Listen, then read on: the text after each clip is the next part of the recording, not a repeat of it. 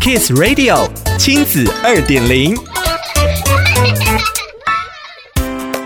欢迎收听亲子二点零单元，呼应联合国发布的永续发展目标 SDGs，亲子天下介绍多个涵盖社会、环境、城市永续的景点，让家长孩子透过旅行成为好玩的学习，也成为爱地球的实践。今天的亲子二点零要带大家前进花东，走入历史的长廊，回到史前时代，在考古遗址中探索这座岛屿的古往今来。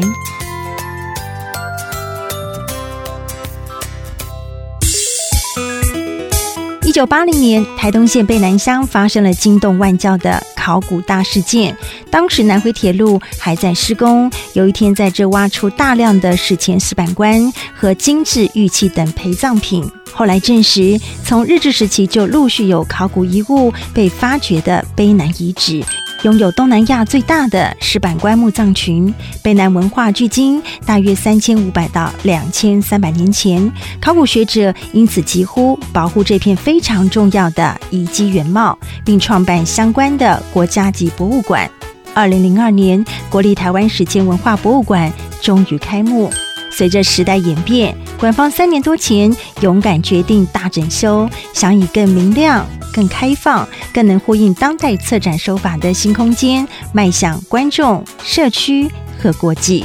进入全新布展的台湾史前史厅，从初始的旧石器、新石器、铁器时代，再到大约五百年前台湾史前时期的最后阶段。依序欣赏各年代的红陶、黑陶、玉器和铁器等等，同步认识这些工艺成型的生活背景，等于走了一回文字记载前的台湾。探索馆也关注了全球性议题，同理心移动的故事展示区是以台湾、美洲、加拿大原住民孩子之眼，诉说离开家园的历程，能深入浅出理解国际原住民和移工议题。借着展览学习平权观念，相信总有机会减少世上的不平等。花莲、台东史前时期没有限界，考古遗址是一路在这两地延伸，包括了巨石文化、麒麟文化等等。位在寿丰乡丰田地区的花莲县考古博物馆所在地，日治时期是石棉厂，战后是玉矿集合厂，再来是市场。不只能在此认识史前的花莲，还能了解周边聚落的现在，由古串联至今，让考古话题与当代生活更加脉络。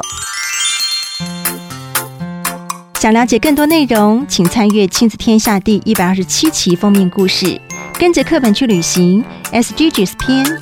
亲子二点零，我们下次见。